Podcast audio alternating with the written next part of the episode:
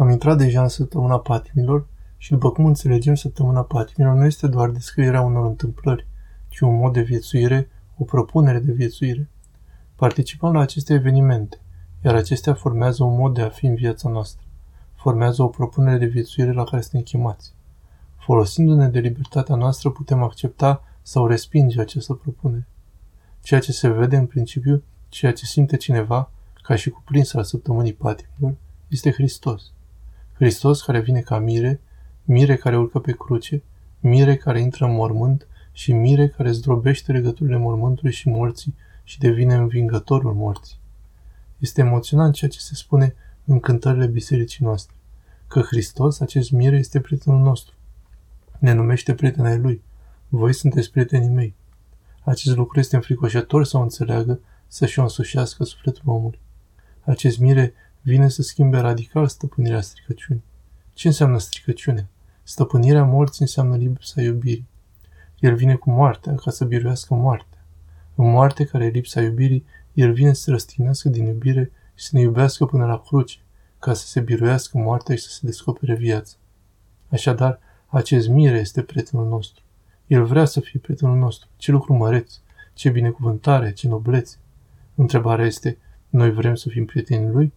Pentru că nicio relație nu se poate face cu sila dacă nu există libertate. Așadar ne invită, ne numește prietenii lui. Noi vrem să fim prietenii lui? Ca să devenim însă prietenii lui este nevoie de o condiție prealabilă. Voi sunteți prietenii mei dacă mă urmați. Și sufletul omului este un pic confuz. În ce să-l urmez? Atâtea lucruri ne-a spus. Iar Hristos ia locul de ax central și zice, voi sunteți prietenii mei dacă faceți ceea ce fac eu. Cel din tâi dintre voi să se facă rob și slujitor al tuturor. Cel ce vrea să fie primul să fie robul și slujitorul tuturor. Cel ce vrea să fie mare să se facă slujitorul tuturor.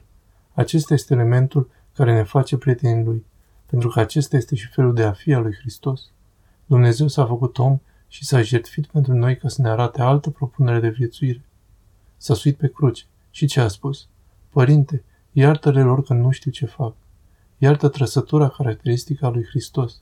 Așa ne face mai lui. Dacă ne iertăm vrăjmași, dacă iertăm pe cei ce ne trădează, ne traumatizează, ne rănesc.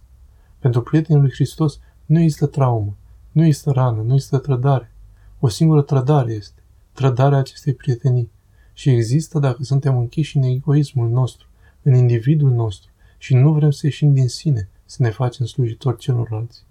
Așadar, Hristos ne-a descoperit un alt mod de viață, modul cruci. Crucea ca din semn al rușinii se face semn al slavei. Crucea din semn al slăbiciunii se face semn al biruinței pentru noi. Este proba, dovada iubirii lui Hristos. Este dovada amărimii iubirii lui Hristos. Crucea este dovada oricărui iubiri. Este jertfa pentru aproape. Să-i slujesc aproape lui, să-i acord spațiu, să-l las să respire, să-l odihnesc, să-l mângâi, să-l întăresc. Acest lucru se află în cadrul libertății, pentru că atunci când încetezi să te aperi, ești liber. Când nu vezi vrăjmași, ești liber. Când ești deschis față de toți în numele lui Hristos, ești liber. Când nu ai cerințe, ești liber. Cel mai liber om este acela căruia îi slujesc toți, dar el nu cere niciun serviciu de la ceilalți. Nu caută nicio recunoaștere, nu se plânge de nimic. Nu ne putem numi prieteni lui Hristos, cârtind că ceilalți nu ne iubesc, ne nedreptățesc. Cârteala înseamnă trădarea lui Hristos. A avea pretenții de la ceilalți înseamnă trădarea lui Hristos. Cinstea și lui Hristos și păzirea prieteniei înseamnă să ies din sine de dragul altuia. Pentru că am totul, am prietenia lui Hristos și în felul acesta mențin prietenia cu Hristos. Lucrurile sunt clare.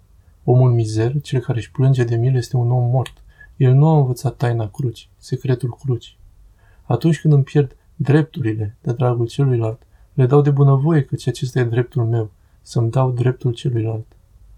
Noi am învățat că am dreptul să am pretenții la celălalt. Dreptul creștinilor, al prietenilor lui Hristos, e să renunț la drepturile mele, e să-mi permită celorlalți să le dăruiesc. Alt fel de viețuire practică, altă propunere de viețuire pe care lumea nu o cunoaște. De aceea, nu acționăm în Duhul Învierii. Ce este învierea? E taina Sfintei Liturghii. Ce înseamnă că mă împărtășesc cu trupul și sângele lui Hristos? Mă fac părtaș la înviere și învierea presupune această libertate. Am totul, nu cer nimic, doar un singur lucru pletind, să-mi permită celorlalți să-i dăruiesc inima mea, care este inima lui Hristos.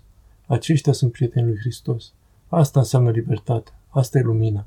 Altfel, ne închidem în singurătatea noastră, în starea vrednică de plâns, în gândurile noastre, în tacticile noastre, în intrigile noastre. Ce este aceasta? Este cuvântul nostru de îngropare. Pe când cuvântul la înviere acesta este.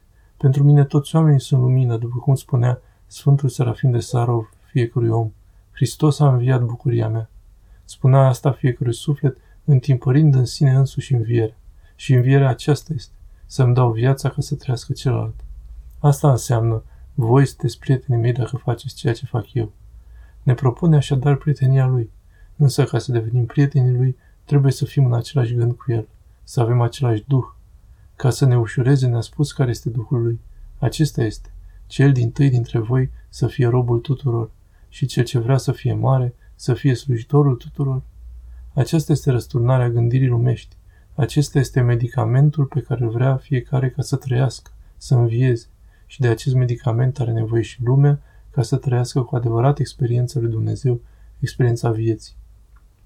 Pentru rugăciunile Sfinților Părinților noștri, Doamne Iisuse Hristoase, Dumnezeul nostru, miluiește-ne și ne mântuiește pe noi. Amin. Sfânta Trăime să ne păzească mereu.